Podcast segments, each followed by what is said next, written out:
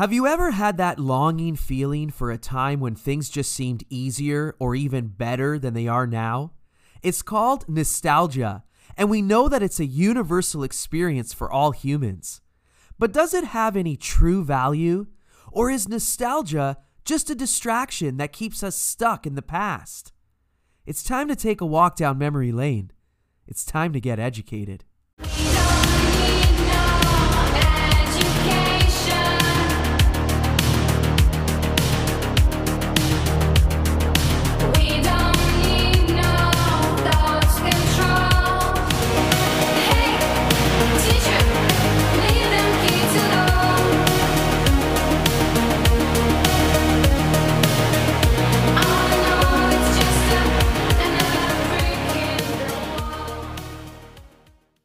Welcome, everyone, to Educated, a podcast that breaks down the walls of higher education with easy to follow academic discussion in psychology and related topic areas. My name is Mario Roqueta, and in this episode, we're going to discuss something that's very near and dear to my heart, and that's the topic of nostalgia.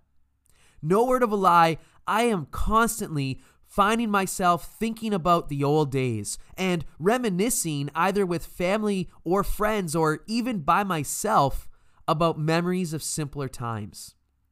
The reality, though, is I know I'm not alone in this. Research has shown us that nostalgia is a feeling that many of us know very well, some more so than others, but nevertheless, that it's a pretty ubiquitous phenomenon. In other words, different people, across different cultures at different times in history, even have all experienced nostalgic feelings. And if you need any type of assurance that nostalgia is still alive and well in 2020, look no further than the entertainment industry, where countless old TV shows are being rebooted and where bands from long ago are going back on tour. There's just this whole sort of retro component that makes up a large portion of our day to day lives. Now, before we can further dive into the concept of nostalgia, it's important that we clarify it or more clearly define it to make sure that we're all on the same page. By name, the term nostalgia was coined over 300 years ago, and it actually originated as a way of looking at homesickness. Over the years, though, through semantic drift, our usage of the word has changed, and now we more so refer to nostalgia as a longing feeling for something from the past. According to Dr. Krystine Batcho, an expert in the field of nostalgia, there's ultimately two kinds of nostalgic experiences that we can have. The first is called historical nostalgia, and this is where someone has an emotional attachment or a longing for a certain period of history, even if that period predates their own birth. The second kind of nostalgic experience is through what we call personal nostalgia. And this is where an individual has an emotional attachment or experiences a longing for particular aspects of their life or past that they've actually lived through and have stored in their memory. Keep in mind, these two experiences of nostalgia are not one and the same, and we can actually experience one or the other or both at any given time. So, now with nostalgia being more clearly defined, and with these two types of nostalgic experiences in mind, the question for us is really whether nostalgia serves any type of psychological purpose. What the research shows is that nostalgia, in fact, does help us in several ways. And I want to look at two of them in particular right now. The first way that nostalgia helps us, a primary function for nostalgic feelings, is that nostalgia works as sort of an emotional experience that helps to unify or unite our sense of self, our identity over a period of time. You and I are constantly evolving, we're constantly changing as people. And so, what nostalgia does is it helps to keep who we are at our core in check by unifying where we've been with where we currently are and by giving us a sense of direction as to where we want to head in the future. A second function that nostalgia serves is to help us with socialization. Humans by nature are social beings, and nostalgia is a great way for us to stay connected to the bonds that we formed over the years with the most important people in our lives, whether it's family, friends, classmates, lovers, and so on. In this way, from a purely social standpoint, nostalgia is actually viewed as a very healthy experience. The thing is, a lot of people view it in the opposite way. They might see nostalgia as being not so healthy. And the reason for this view is likely due to the fact that the experience of nostalgia is often looked at as a bittersweet one. The sweet comes from remembering the best of times in life when things were good. The bitter, of course, comes from the irreversibility of time. In other words, we're remembering good times, but those times are done. Those days are in the past, and they can never be replicated. According to many experts in the field, though, this bitter component should never be looked at as a negative thing at all. In fact, it's likely what implicitly keeps us from wanting to stay in the past during times when we're finding ourselves reminiscing and longing for those warm and fuzzy experiences of days gone by. So if you're ever worried that allowing yourself to get nostalgic is, you know, going to keep you stuck in the 80s or something, don't worry. Go ahead and allow yourself to feel the nostalgia. The research says that you're safe and will very much so continue to bounce back into the present day. Now, there's no denying that nostalgia serves these real important psychological functions. But what we might also wonder is why? Why do we turn to nostalgia to serve us in these ways? Why is nostalgia the driving force for so many of us?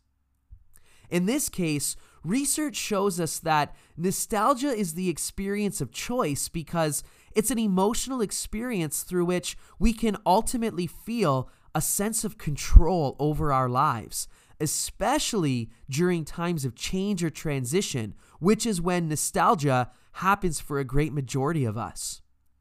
Any type of change in life, good or bad, is stressful. And in that stress, whether it's a happy time like a wedding, or a sad moment like a funeral, or even a sort of mixed emotion time like upgrading your family home, there's this threat of the unknown staring us in the face. And with the unknown comes a lack of control. Nostalgia, as an emotional experience, brings us comfort in times like these. And it can even remind us that Though we don't know what the future holds, we do know where we've been and know who we are. And that's a pretty powerful thing. Nostalgia also tends to happen, like I said, not just during times of change, but during any type of real high profile moment. And in this way, it serves as a vehicle through which our brain can keep track of things and monitor our progress through life. Think about a graduation ceremony where a mother watches her child walk across the stage to get their diploma. Mom is likely being flooded at this time with nostalgic memories from when Johnny was just a little boy and needed help tying his shoes and riding his bike and look at how big he's he's grown and how far he's come and all of that type of jazz. Again, in this case, the nostalgic feelings sort of serve as a measurement tool that helps our brains to make sense of the progression of life. Now, ultimately, the research paints nostalgia in such a positive light because it's mostly viewed as a positive experience. It's also perhaps a contagious or infectious experience especially when a group of people have a shared experience that they can reminisce and be nostalgic over together. Think about when you and your old high school crew get together and reminisce about the old days or the way in which sports fans, particularly fans of a same team, can sit around for hours on end talking about their favorite players from the past, favorite games in history, and so on. The key here is in nostalgia's pro social aspects and the power of the shared experience. The best way for nostalgic feelings to be contagious is to share them with those who have lived the same or at least similar experiences as you. Now, of course, we have to be responsible with our look at any topic, and that includes nostalgia. So, while the research has certainly shown us an overwhelming positivity associated with it, there are a few things to consider on the flip side. One such thing is the concept of the good old days and how the sweetness of nostalgia can sometimes sort of idealize a particular time or make us look at a particular era and only see it from the one side. I think about how a lot of people might look back to the 1950s and focus on it as being a time of wholesome family values that sort of leave it to beaver culture but they failed to acknowledge, for example, that racial issues were still very much going on at the time. I mean, many Southern whites in the 1950s were enrolling their children in all white segregation academies and using violence and intimidation to keep people of color from asserting their rights.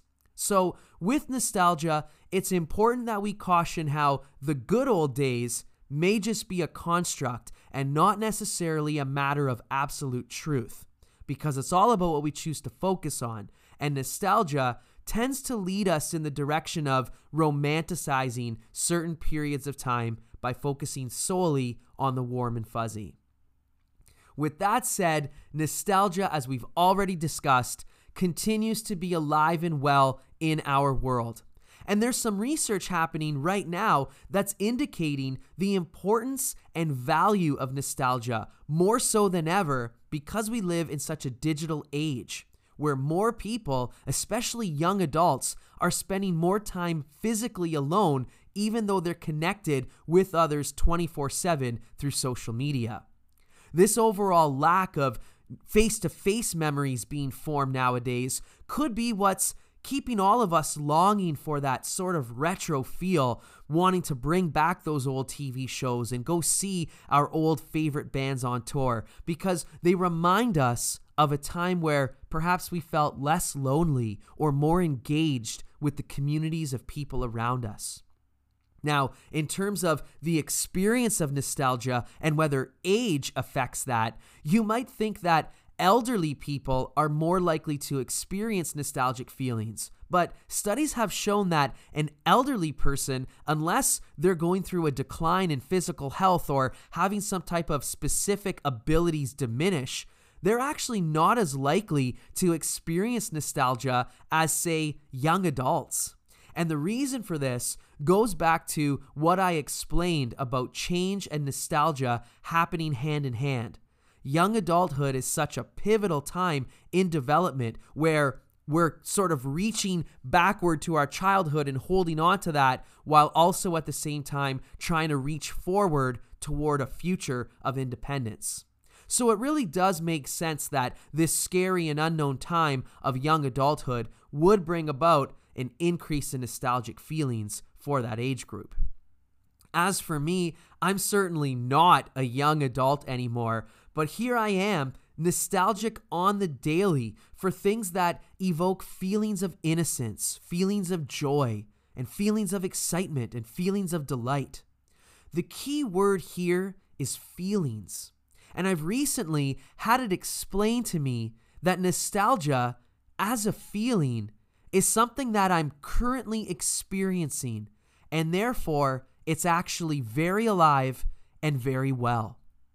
And I never realized that the safety that comes with these feelings for me and for you, well, that's something that doesn't just stay in the past. It's something that never dies, and it's something that no one can ever take away. And it's likely something that, even the best of academic research could never fully explain. So, with that said, until you join me next time on Educated, join me right now in taking a stroll down memory lane. Let's allow ourselves to look through some scholastic books, to read our old love letters, and to always remember that even if the good moments of the past are here and gone, the safe feelings associated with them are here to stay.